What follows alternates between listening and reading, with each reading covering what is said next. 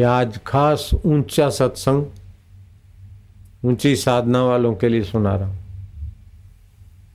साधु बाबा लोग एकदम ईश्वर प्राप्ति का सीधा रास्ता रॉकेट जैसा। हरिओ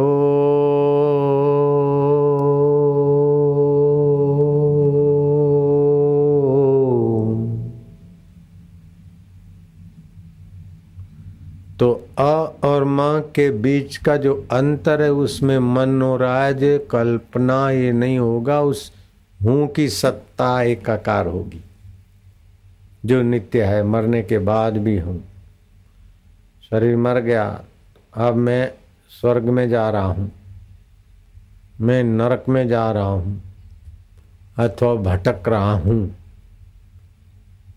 तो स्वर्ग नरक भटक ये है माया की, लेकिन हूँ चेतन स्वरूप का। और वो चेतन निर्मल विमल है और भगवान का, जैसे समुद्र का सरोवर का तरंग सरोवर स्वरूप है, ऐसे जीवात्मा परमात्मा का ही वंशज है। जड़ चेतन ग्रंथि बनी, यद्यपि त्रिहु काल मिश्रा, तदपि भ्रम न सके कोई टाल। है तो झूठी ग्रंथि। तीनों काल में मिथ्या है, लेकिन वो भ्रम कोई टाल नहीं सकता जल्दी से।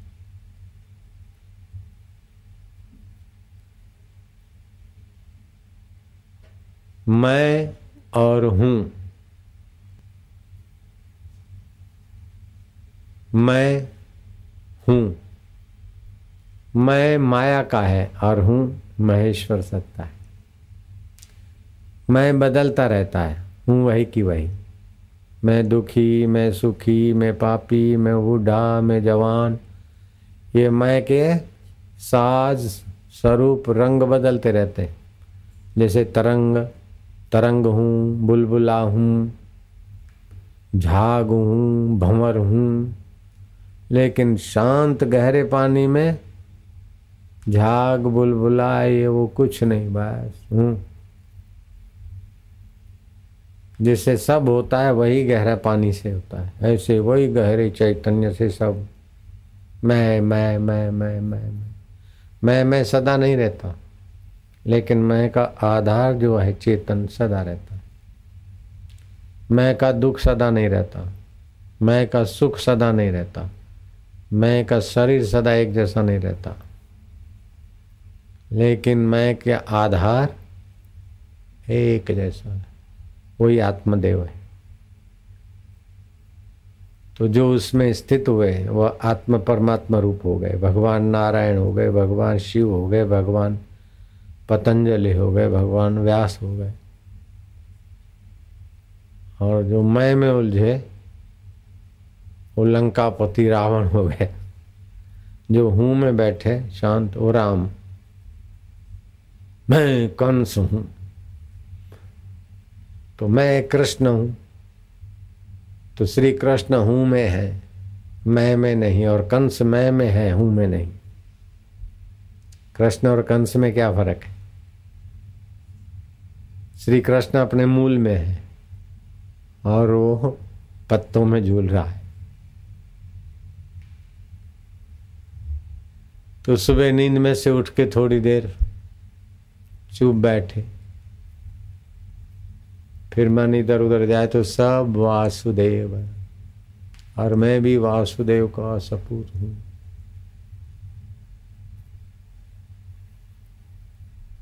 फिर ध्यान भजन कुल्ला उल्ला करके, साधन भजन करते समय भी सब वासुदेव। प्राणायाम प्राणायाम करके फिर हरि ओ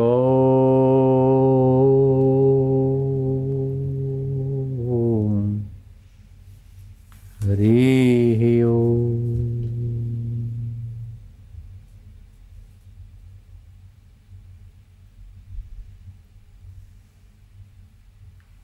शांत हो जाए।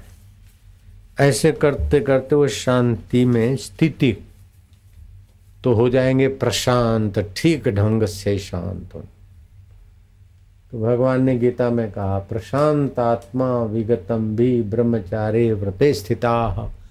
मना संयम मत चित्तो, युक्त आसित मत परा। ओ, मेरे में आसन लगा लिया उसने। मेरे में आ गया। परम पद में आ गया। प्रशांत आत्मा। पहले शांत, फिर प्रशांत, गहरा शांत, पूर्ण शांत। पूर्ण शांत स्वभाव को जान लिया। फिर राजा भी बन जाए तो राज वैभव में आसक्ति नहीं रहेगी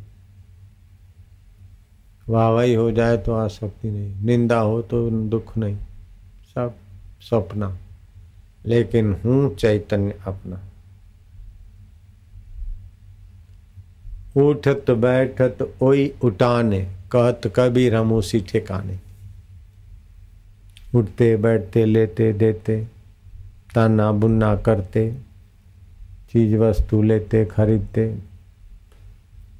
सत्संग करते, सब अवस्था है लेकिन वो सत्ता, परमात्मा सत्ता जीव की थी, उसी में प्रीति, उसी में बने रहेगी।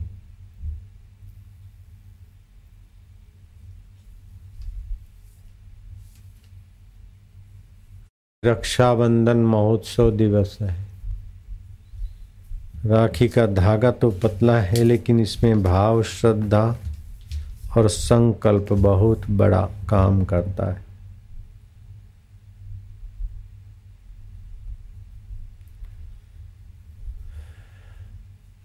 इंद्र असुरों से युद्ध करने गए।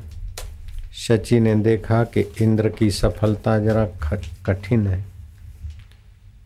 तो अपना संकल्प मिला दूँ। इंद्राणी ने इंद्र को रक्षा सूत्र बांधा।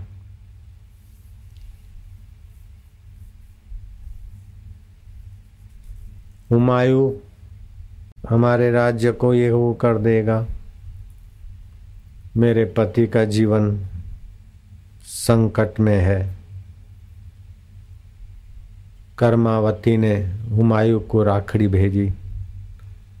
राखड़ी भेजने वाली बहन हो गई, वो मेरे जीजाजी हो गए, कैसे उनको मारूँगा?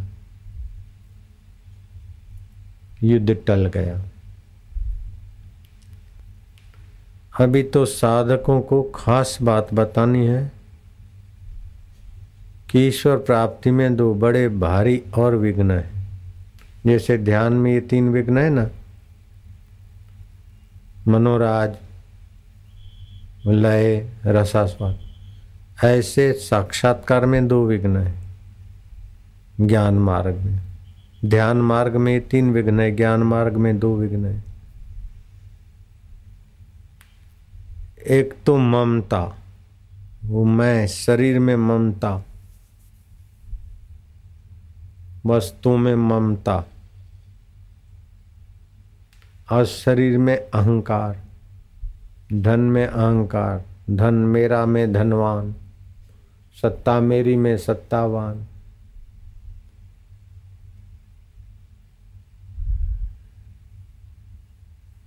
मैं सुंदर, मैं काला, मैं गोरा। ये अहंकार और ममता उस हूँ स्वरूप ईश्वर से दूर रखती मैं में पटकती रहती। मैं हूँ की सत्ता से नहीं के बिना रह नहीं सकता, लेकिन हूँ मैं की सत्ता के बिना होता है। धागे के बिना कपड़ा नहीं रह सकता, कपड़े के बिना धागा रहता है। गहना सोने के बिना नहीं रह सकता, लेकिन सोना बिना गहने के रह जाता ऐसे जो शुद्ध आत्मा आप है, आप शरीर के बिना रहते लेकिन आपके बिना शरीर नहीं रहेगा। आपके बिना मन, बुद्धि, चित्त, अहंकार नहीं टिक सकता है। लेकिन ये ना हो तभी भी आप टिकेंगे। ये बहुत ऊँची बात है। इससे ज्ञान योग की सिद्धि हो जाएगी। मनुष्य को तीन चीज़ों की भूख होती है तो ज्ञान की भूख रहती दूसरी प्रेम की भूख होती है, और तीसरी संसारी चीज़ों की भूख रहती संसारी चीज़ों की भूख मिटाने के लिए कर्म तो करो, लेकिन कर्म बांधने वाले नहीं। धर्म युक्त कर्म करो, पर हित वाले कर्म करो तो कर्म योग हो जाएगा। शारीरिक आवश्यकताओं की भूख मिट जाएगी प्रेम की भूख भगवान को, गुरु को, प्रीति करते साधन को तो प्रेम प्रकट होगा, प्रेम की भूख मिटेगी। और उस हूँ स्वरूप ईश्वर में तत्व ज्ञान में आ जाओ, ज्ञान की भूख मिटेगी। और एक और गुड बात है कि तीनों भूख, एक ही साधन को ठीक से कर लिया तो तीन साधन हो जाएँगे और तीनों भूखे मिट जाएँगे। गुरु जी की कृपा से तत्व का ज्ञान हो गया तो प्रेम की भूख पूरी हो गई, कर्म की भूख पूरी हो गई, अपने आप सेवा कार्य होते हैं, प्रेम अपने आप चला। प्रेमा भक्ति पराकाष्ठा पे हो तो ज्ञान अपने आप हनुमान को हो गया। राम जी के प्रति प्रेम, कर्म में सतर्का तो राम जी के थोड़े उपदेश से हनुमान को ज्ञान हो गया।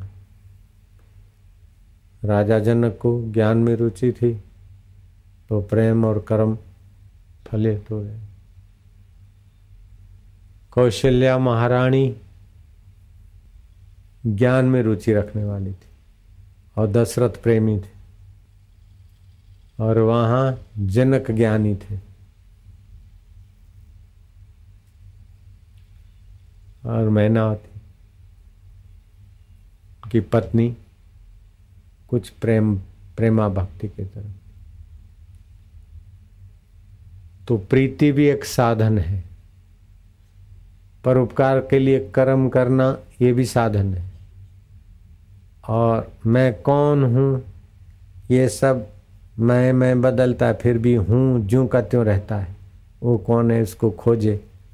और वेदांत के शास्त्र पढ़े, योग वशिष्ठ पढ़े और फिर शांत हो जाए। गुरु की कृपा की चाबी लगे, ज्ञान हो जाए। तो ज्ञान मार्ग से ज्ञान की भूख पूरी होती। कर्म मार्ग से कर्म की भूख पूरी होती है और प्रेम मार्ग से, भगवत की प्रीति से प्रेम की मांग पूरी होती अथवा एक में पूरे उतर जाओ तो दो पूरे अपने आप होते हैं।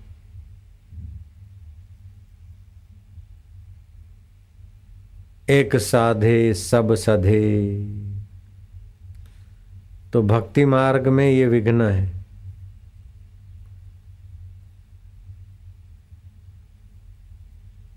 अहंकार और ममता, द्वेष, अद्वेष्टा सर्वभूता नाम मैत्री, करुणा एवच। किसी से द्वेष न रखो, द्वेष से आपका प्रेम मार्ग कुंठित हो जाएगा। सासू से, बहू से, जेठानी से, पड़ोसी से, शत्रु से द्वेष रखने से अपने को हानि होती। अद्वेष्टा सर्वभूताना, सभी भूत प्राणियों के प्रति। और क्या करो, श्रेष्ठ जन है, महापुरुष है, उनसे मैत्री, नम्रता से पेश आओ। छोटे हैं तो उन पर करुणा, दया से उनसे व्यवहार करो। लेकिन किसी चीज़, वस्तु, परिस्थिति में महमता न रखो और अपने शरीर में या बुद्धि में अहंकार मत रखो। सुख और दुख आए तो आने जाने वाला रहे है और आप सम रहो। प्रेमा भक्ति सिद्ध हो जाएगी।